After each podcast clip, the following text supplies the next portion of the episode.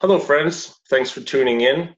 Today I have a special guest with me. This is a gentleman whose work I've been following for many years, and I'm sure many of you have been following this gentleman for many years as well. Uh, he is the author of this very well known publication, Anatomy Trains, and I'm very honored to introduce my special guest, Tom Myers. And Tom, thanks so much for taking the time. I know you're in traveling mode right now, right? Uh, yes, that's not unusual for me. Yeah. I, call myself a white blood cell in the in the body human. I travel around checking out the immune system all, and, and my own immune system all over the planet. Uh, but oh. anyway, thank you for the thank you for the invitation, and thank you for your wonderful work with uh, people with Parkinson's. So you're oh. to be congratulated as well. Well, thank you. Thank you very much. It's been a very gratifying experience. We're always learning and always growing because there's so much more we can do that we just don't know we can do yet. So, um, well, like like I mentioned here, of course, um, we've I've, I've been. This is not a book that I read. It's a book I study. I love this. I just love it. And one of the things that is uh, uh, has been very helpful to me is, and and understanding as best as I can this material, and then bringing it to uh, my workshops around the world to uh, you know just the knowledge. Some of the knowledge from that will go into helping people to move better. So we know that in many cases. Um, um, people start to lose, let's say their movement diminishes uh, for some reason, the quality of movement is less than optimal. We see this in Parkinson's disease, uh, of course. Um, so what I wanted to do today, and we talked a little bit off camera first, um, I would love to talk about this whole idea of developmental movement. Uh, that post you put up recently about the uh, children, and I can't remember where, but basically it had to do with not assisting children as much in movement. And then maybe uh, eventually we can segue into when people lose movement, um, what can we do to help them get it back? Why don't we start with the uh, assisting people less, assisting children less? Yeah, let's do that, and then then we'll go to how we get it back. The um, I don't know if you are old enough to remember, but the uh, it used to be when I when I was a kid, my mom said, "You be back by the time the sun goes down," and yes, uh, we went off into the woods. I grew up in rural Maine and and went off into the woods and uh, came back by the time the sun came down. If if uh, I wasn't doing something more important, but the, uh, the the the freedom of movement that kids had um, even 50 years ago when I was growing up. Um, was a whole lot more than today. Um, after um, there was a terrible kidnapping of Megan, and uh, those laws came in and were really circumscribed. So, sure, there are people with, and we'll talk about that, people with neurological diseases that lose their movement, but kids are losing their ability to move just in the process of being in this society because we go from building to building to building. We, can't say to your kids, just go outside and, and play because it's, it's not, whether it is safe or not, that's a question, um, but it's not perceived as safe. So kids go from one activity to the other and they're very cosseted in those activities so that let nobody break a bone, let nobody, uh, we, we just keep them within limits so that they don't move very much. So hmm. it's not only the, there's a whole argument about the quality of movement that I'm sure we'll get into, but just plain quantity of movement is not around. Um, they they did a study recently on a on a tribe in Ethiopia near the Omo River, and even with you know machetes and uh, some fairly modern farming type methods, they're not a Stone Age culture, but they're as close to a Stone Age culture as we've got left. And they take they average 15,000. They put Fitbits on these people. They average 15,000 steps a day. Mm-hmm. Um, most are really working hard to get up to 12,000 steps a day. Mm-hmm. And uh, the way the kids are moved around by car from one place to another, um, of course, there are wonderful things happening with extreme sports, what people are doing with skateboards and parkour and mm-hmm. all of that these days is really great. But the majority of kids are not having enough movement and not having enough sense of risk, which is what that post was about that you were yes. referring to. Um, if you never allow your child to take a risk, they never have the feeling of, of an adventure. Um, it's it's always a Disney adventure. It's an ersatz adventure. You know it's going to end up well in the end. Well, life isn't like that. You don't know it's going to end up well in the end. No. And, and although we don't want anybody breaking bones, I sure do want to see the kids climbing trees, uh, you know, climbing rocks and and yeah. taking risks in order to build their movement, their basic movement skills. I love that. I I love what you're saying. Yeah, I'm 57, so I grew up in the 60s and 70s, and I know, um, you know, I, we didn't even have an answering machine. we didn't have cable. We had three channels, and if we were lucky on a good day, if the weather was right and the cosmos were aligned, we had a fourth channel. So there wasn't a lot of TV to watch. and we were outside all the time, running uh, in, in, the woods down by the creek, um, playing games outside, riding our bicycles constantly and we we were moving all the time. Yep. And we had, and we not to go off on a tangent, but we had books, and we weren't like this all the time, right? Because yeah, but, but Carl, you're 57, I'm 69, and I bet you you're as addicted to your phone as I am. Oh, it's, it's that whole yeah. digital thing didn't just happen to the kids; it happened to all of us. You, you oh. take my phone away from me for a couple of days, and I'm shaking. You know, I'm jonesing for my for my phone again. um, yeah. It's wonderful it's wonderful to be connected. And i think this is temporary. I think that all that focus on the screen uh, is something that's just as this as this technology is coming in uh, that we're that way that we'll learn to use it in different ways. And uh, i'm not worried about the kids with text thumb and i am worried about the kids who are spending all this time like that but i don't think it's mm-hmm. going to last very very long. I think we'll we'll integrate with our tech in a better way. Mm-hmm. But we are human beings. We are 70 trillion cells trying to act uh, in concert and be called Carl or Tom. And uh, those 70 trillion cells, they need water take gotten to them every minute. They need their garbage taken out. They need to know what's happening in their local area. They need to know what's happening overall in a you know in a general sense. And uh, movement is a very it's I, I, I consider movement to be a food. I know there's a, an idea of movement as medicine. You you practice movement as medicine for sure. people with parkinson's but move, movement could also be considered to be a food like like breath or the tea you're drinking or the um, you know anything that we eat. If if you don't have enough movement you don't have the nutrition that would keep your body healthy and whole by moving stuff around. Exactly yeah, I um, in fact, I got away from moving for many years. Uh, before I got into what I do now, many years ago, I was basically I was a musician, a, a drummer, mm-hmm. and drummers move, but it's you're sitting too, right?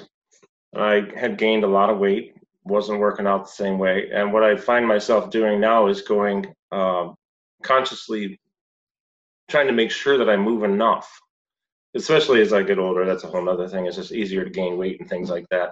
But uh, uh, moving enough is very, very important. Moving, uh, staying moving, just keeping things going, because otherwise a lot of problems seem to develop for a lot of people. Yeah, and then there are all kinds of movement systems out there. You know, you can train hard in CrossFit. You can be doing moving slowly in yoga or Tai Chi uh, there's not one kind of movement that is good for everybody at all different times of their life. Um, True. I I was a, an academic, a, a head case, and uh, I didn't do much. I didn't do much moving at all. And uh, when I, I, I had this kind of thing of uh, if I get the urge to exercise, I just lie down for a while and it goes away. Um, and, and when I got when I got to about your age, I said, this is not working for me anymore. And I started uh, forefoot running. I, I, run on the balls of my feet um, because I was reading the research that said you can build your fascial elasticity by that kind of movement. And I realized I was getting less elastic as I got older, getting less bouncy. And, and you know you think of your kids your kids are bouncy your grandma is not bouncy so uh, right. i wanted i wanted to be more like the kids and less like grandma so i started bouncing around on my feet and it has really you know i'm 70 i feel better than i than i felt at at uh, 55 and um, I keep quite a schedule, and and a lot of it is on airplanes and in hotels, and you really have to work to keep yourself moving in that kind of environment. But by work, I mean you have to just set aside time for it, um, right? Because I get all the exercise I need in a hotel room. Um, yes. Even in a Japanese hotel room where you really don't have any room, uh, you, you can set yourself to moving, and I really love um, there's all kinds of people doing great work in movement, Ido Portal, and uh, there's lots of other people doing doing great work.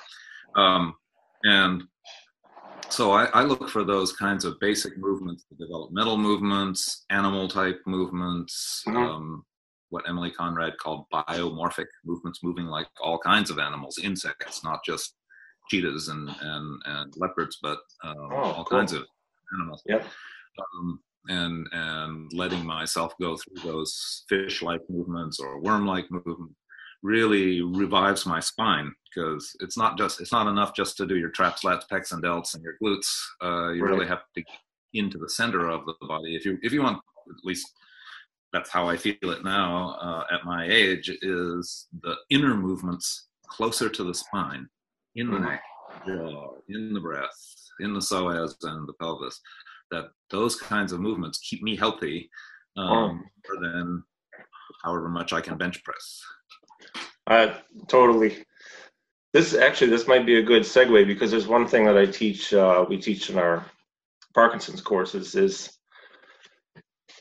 uh, let's, let's see, how does this go?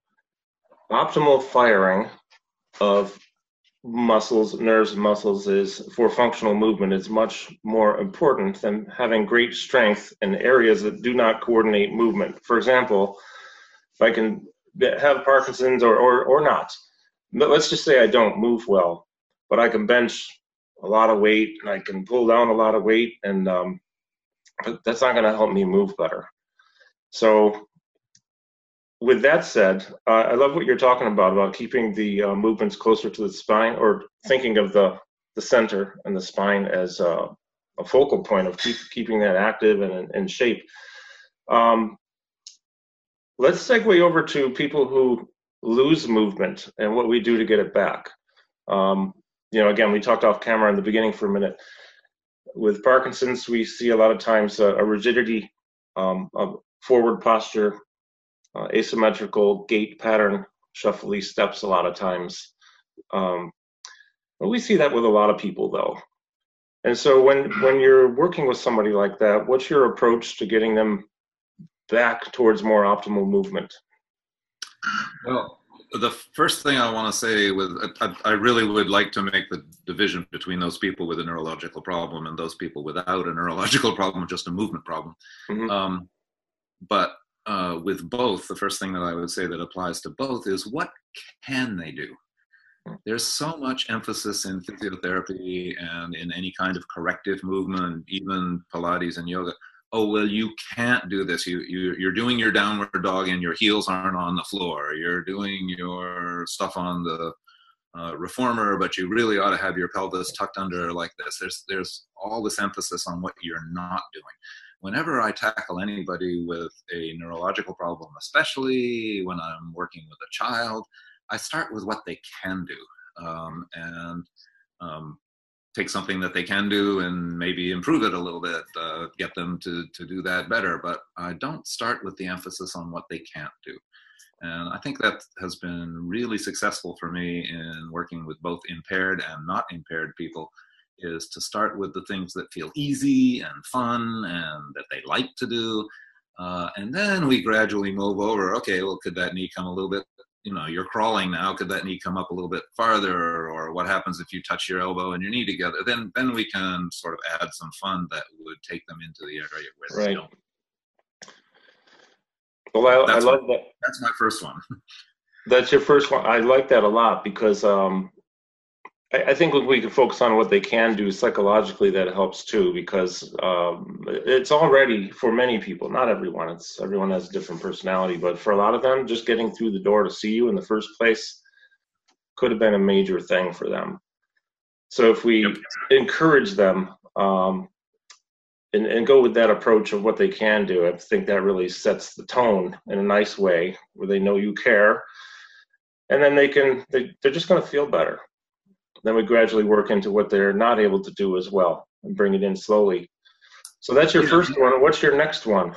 Yeah, well, I just just to finish up on that one, it's it's delight. You know, moving moving is not if if moving becomes a chore, then it's something that a hill they have to climb every morning hmm. um, mm.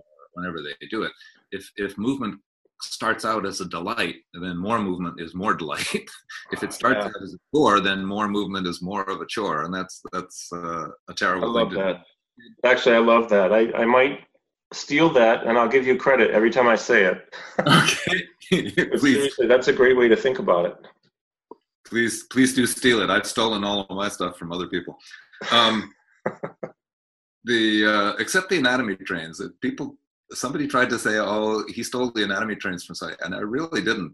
That there are people who have lines of muscles before me. I don't mean that, but but I really did the research on that one. oh, Most of the other stuff you know we all we all uh, they say if you steal from one person that's plagiarism if you steal from 10 people that's scholarship but if you steal from a 100 people that's original research so i've, I've, stolen, I've stolen from at least a 100 people on this okay the the next thing that I, I would say gets into my domain which is if somebody hasn't been moving for a long time and that includes people with Parkinson's, but it also includes those of us who've been sitting in an office chair for mm-hmm. all these years or driving sure. eight hours a day for a long time. Um, well, for me, it's sitting in airplanes for 16 hours at a time. The um, if you haven't been moving for a long time, and I don't mean 16 hours, I mean this this bit hasn't moved for months and months and years and years. The it's not just a neuromuscular problem. That was the insight of Ida Rolf that I studied with, is that if it gets there for long enough, it becomes part of the fabric of the body. And I don't mean just the psychological fabric, it becomes sure. part of the actual physical fabric of the body, which is called fascia. Um, and that fascia gets sticky and it gets thick. Those are, you know, there's been a lot of press about fascia, a lot of noise about fascia. It gets sticky and it gets thick. Uh, when it gets sticky, it won't slide on itself. Uh, when it gets thick, it um, everything nets together and it looks like felt and it won't move in the way that the body was designed to move. Mm-hmm. So, um, Antonio Stecco, for instance, is working with Parkinson's uh, folks and he's injecting an enzyme, hyaluronidase, to break up the sticky part of the fascia so that the spastic paresis will come out of the muscles and they'll be able perhaps to move voluntarily better. Um, now, I don't inject people with hyaluronidase. I use my hands and I go after the places that are have been stuck together, and by uh, holding one part in place and getting them to move, I get those two two bits to move on each other and restore that movement. And that's that's my that's what I teach. That's my stock in trade. That was um, part of the insight of Ida Rolf.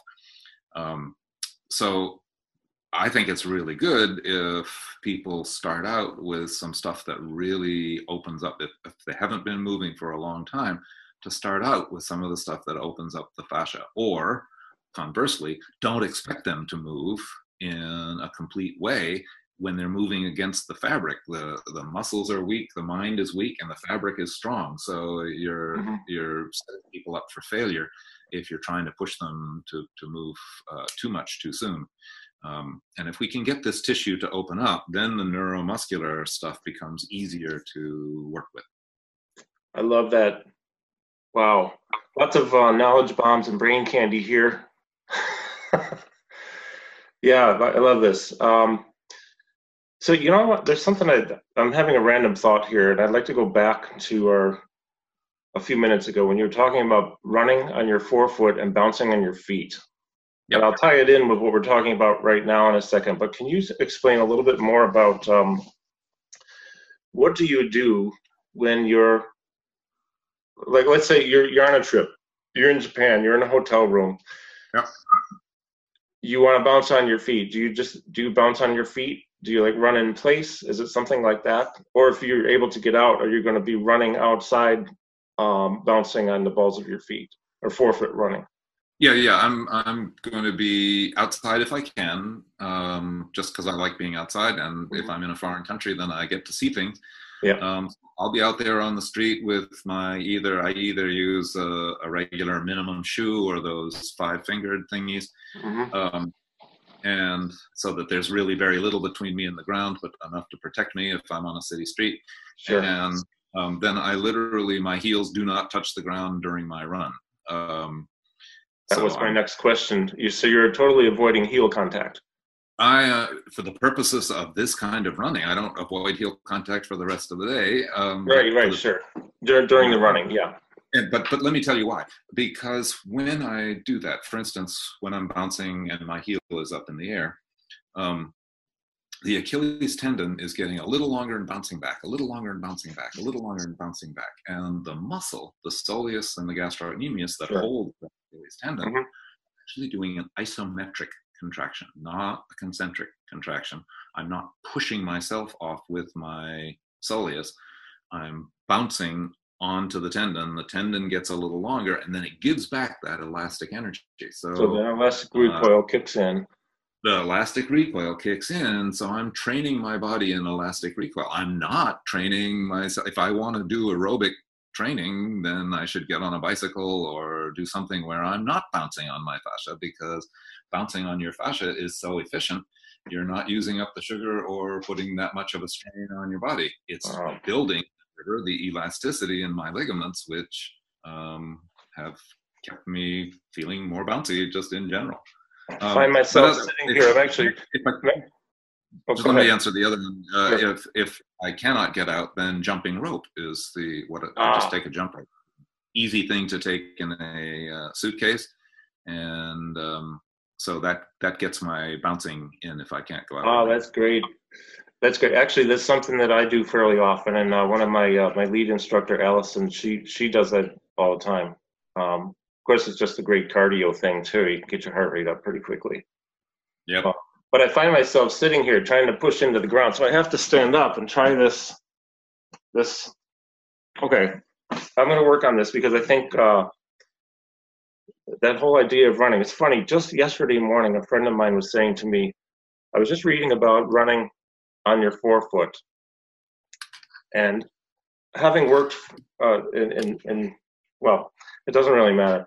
I had to think about it, and then today you're talking about this, so now I have to tell her that she's on to something. this is great. this is really great, man. So, um, I, I just just want to emphasize that's not the only thing that I do. I'm not advocating that over something else. But once we understand the body, uh, Mhm. which means understanding the fascia and understanding our neuromuscular thing, we'll under we'll maybe have an idea. We'll have a better idea than we have now about how much of what each person needs in terms of movement. I don't Yeah. think there's not. I said this earlier, but there's not one prescription for everybody for movement. It's different in different times of your life and different genetics that you have, and we we need to figure that out. And we're only just beginning. We just we just sent everybody out into movement. Well, in the old paleo days, you were chasing down game and out gathering herbs and washing your clothes in the river and all of that. So you had plenty of exercise. And then we got to the farming region about 10,000 years ago. We all started farming and we were still swinging sides and bringing home the, the harvest and all of that. So we were still moving a lot. You know why we take summer off in school? Because you went to the fields and Oh. you helped in the fields. You didn't play all summer. You you uh, you You needed to get Yeah. you were at home to to work in the field. So um, as we uh, then we went into the industrial era, and now we are doing repetitive motion on assembly line, and all of our exercises became like jumping jacks and burpees and things that were designed to have us do repetitive movement. Now we're entering this electronic age where we're all married to our phones. What kind of movement do we need for that? Well, we don't need repetitive movement. Mm-hmm. Machines are doing that. We don't need farming movement. Machines are doing that. What do we need? We need human movement, which is actually more original. Uh, so, can we get our kids into some kind of dancing or some kind of exploration inside themselves? I, I think physical education is really going to change just because of the phones, not because of the phones per se, but because we're beginning to think about the body in a different way. We're not thinking about it as a machine so much. Really, really interesting when you go through a timeline like that of farming, before farming to farming to industrial to now.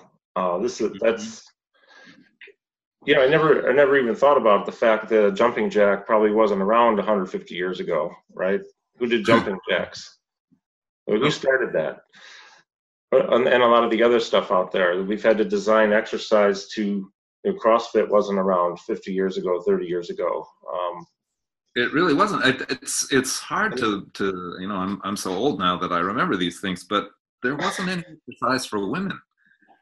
It was when Jane Fonda came in with aerobics that all of a sudden exercise became okay for women. Before that, uh, exercise was men sweaty pumping iron inside a gym yeah um, you didn't you didn't see women outside exercising oh they played you know some played tennis and things like that but it was not a general thing it really came in with aerobics that it became okay for women to exercise and then all came all those clothes and all the accoutrements and then oh yeah gyms were trying to get women in and all that kind of thing but this has changed significantly even within the span of my lifetime me, you know, now that you mentioned that, me too, because I remember the early '80s. I think it might have been Jane Fonda.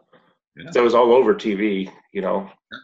So you could buy the the VHS tapes probably at the time or something. Right, like right. Betamax or something. Yeah. yeah, who remembers Beta? Not many of us, but yeah, it was out there. Well, okay, so let's uh, as we work as we come towards uh, closing out, let's say here. I love uh, everything you've shared. is just it's just so insightful. I this has got me thinking about a lot of different things. So let's go back to the uh, regaining movement. Is there anything you would like to share? Um, you, talked about um, what people can do and working with them in that regard first, just to kind of set the tone, uh, get them more involved. Um, what's the next in line for you what's the next thing you're going to do to help help somebody regain some movement?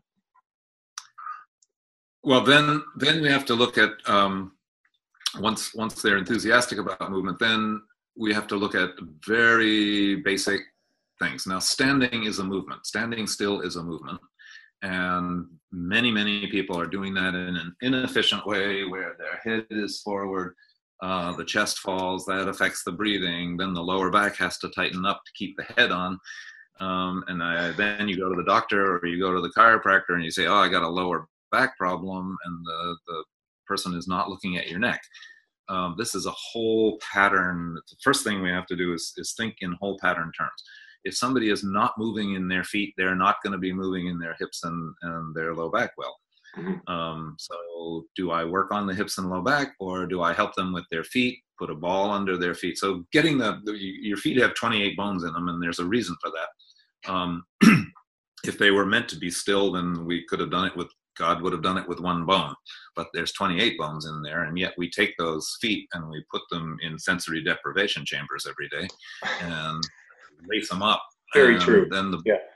then the bones don't move with each other. So getting getting people's feet to be a little more prehensile, a little more like hands with a bit more sensation in them is certainly an early one for me. A second one is sitting. You most people in the industrialized world today sit as you and I are now a great deal of the time, and yet nobody ever taught them how to use a chair or to, how to use body in a chair. So the second thing I'm going to do is use Feldenkrais's pelvic clock or uh, other exercises that um, people have developed for getting the pelvis under your body because so many I'll, I'll go back to the kids now with their phones so many of them are sitting back on their tailbone with the, the back flexed uh, into position, and um, that is a recipe for not being able to use your hips. So, um, so getting getting them to like movement that was the first one we talked about. Getting their feet uh, moving, and then uh, the third one in uh, in sitting is can they sit slowly from Hmm. stand to sitting? Because most people, I'm going to go out of your picture here, but most people go into the chair hmm Right. land in the chair and they throw themselves out of the chair. When you do that, you are short circuiting the muscles in your hips, the little muscles underneath the glutes uh, in Sure. the back, and the psoas and the pectineus and iliacus in front. All of these muscles get um, atrophied for where they need to be for you to actually sit. And I think that this the chairs are causing the pandemic or people's misuse of chairs is causing the pandemic of hip replacements that we're getting. Uh, the Ah, argument for the, the argument for so many hip replacements is oh well we're living much longer than we used to and your hips are running you know your hips get to their sell by date. And uh, that's just such a bunch of crap. Um, hips will work just fine. Knees will work just fine if you use them properly. Of course they can be injured. Of course things can happen. I'm not saying that. Uh, and and surgery can be really really helpful when those things do happen. But we've got a bunch of people who are just having degenerative arthritis in their hips and knees, and it's not um, because they're living too long. It's because they're not using their hips and knees properly in their daily life, and so that's the Right. part that runs out. right. Right. That that's uh, that's beautiful. Just I'm really glad you said that because I think that's just so important. There are things that a lot of us, um, well, are- they get left out. Excuse me. um, things that that uh, average, let's say uh, the doc, the medical community, and not to knock them. My son is a doctor in Atlanta, and we we need my son. We need the doctors out there, but the medical community at large will. They don't look at these things. They're not looking at how we sit. I know when we just going off for a minute, I work with a lot of people with neurological disorders, uh, especially if they're in a wheelchair. But if they can stand, we're working to get them to, uh, even if it's assisted a little bit, because we have to at first, to help them up out of the chair slow, but then down slow, because we want to strengthen that area. We want to coordinate those areas to be able to hopefully get them back to moving a little bit better. Because sometimes it's Mhm. just it's not all lost, and they may have a degenerative condition, but they can still improve movement. So um, that gets Absolutely, lost. and, and what sometimes gets missing in those Parkinson's patients is the musicality of the movement. I Mm. find music so helpful with people with neurological problems because somehow that rhythm coming into the ears uh, Mhm. connects to the movement part of the brain, and uh, it seems to be very helpful to have uh, to have them move in a rhythmic way or to move with music to to help improve those uh, neurological deficits. Yeah, I'm so glad you said that. I, I think it may be the third or fourth slide of our uh, presentation talks about music and movement and the connection, uh, movement and learning and the connection. Because I know I learn better when I'm moving. Uh, if I have moved a lot, if I don't, if I sit all day, I don't learn as well. There's all Yeah, absolutely.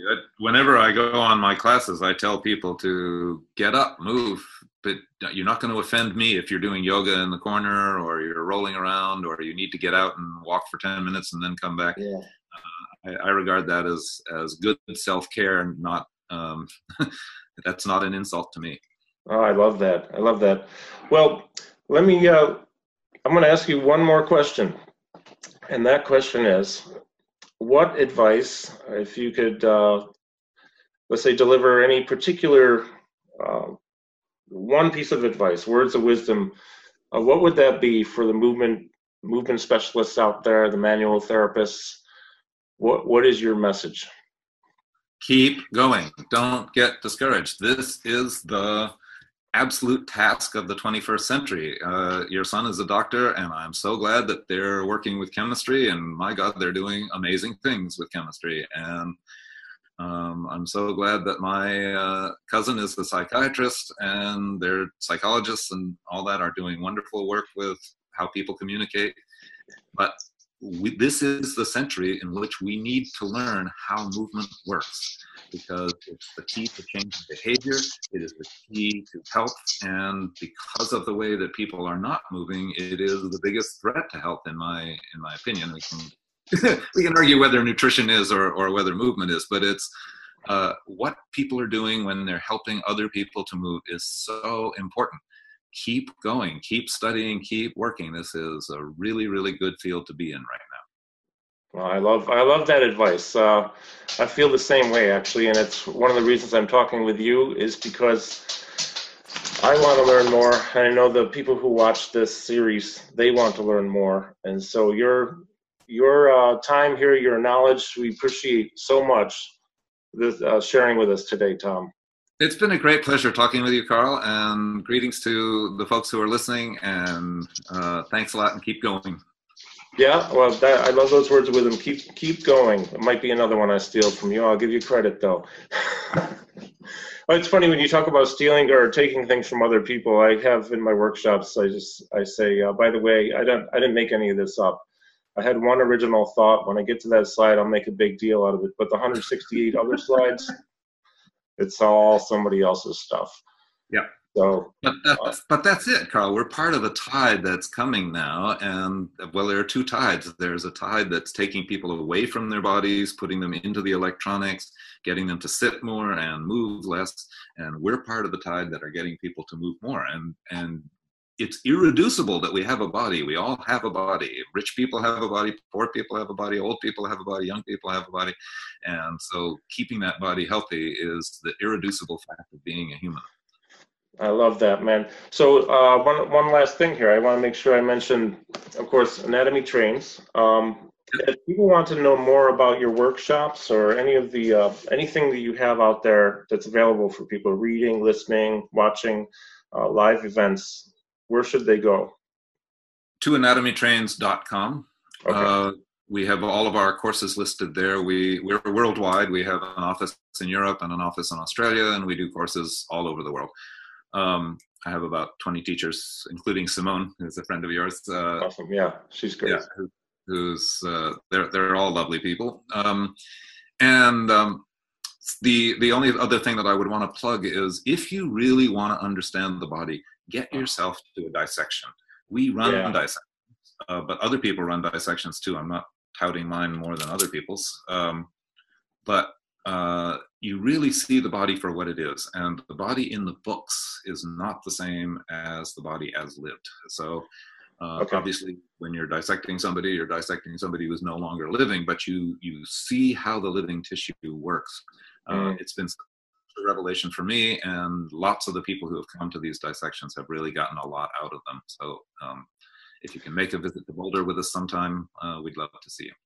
Uh, when okay, so those are on your website, right? Do you have those? Yeah. okay. My whole life is on my website. Yes. okay. Yeah. As a matter of fact, I've had people come to my workshops who have been to your workshops uh, for the uh, actually the dissection labs, and that every person who's been to yours and came to mine added so much to mine. So thank you. Because now I need to get to yours because I want to understand this better as, as well. I want to get my team to come out and attend because yeah, I know it'll be very we, we have a lot of, we have a lot of emphasis on the fascia. Um, and we're using cadavers that have not been uh, dipped in formaldehyde. So one, it's a lot easier on you. You're not breathing in all that chemistry. But secondly, the body moves as normally. It's not a stiff um, cadaver. Oh, it, uh, you you can see the joints move. You can see what happens. Okay, when I take off this muscle, does the joint move better? Uh, you can see how the fascial layers attach to each other. You can see how tendons really work. The books have been cleaned up in a way that our anatomy books, our anatomy atlases, have been cleaned up in a way that that uh, is not real. So, okay, uh, the word the word autopsy means see for yourself, and I urge people to come come see for yourself. Okay, well, I appreciate that. So. Uh, um, anatomytrains.com is the website. You can find about out about all of Tom's events, live events, books, all materials. Your whole life is on your website. You said so. We'll we can send people there to find out what you have. Um, yep. Once again, thank you so much, Tom. I really appreciate this. This has been a fan. Uh, thank you, Carl, and thank you, thank you for your work. Well, thank you, and thank you everyone for watching, and have a fantastic day. What?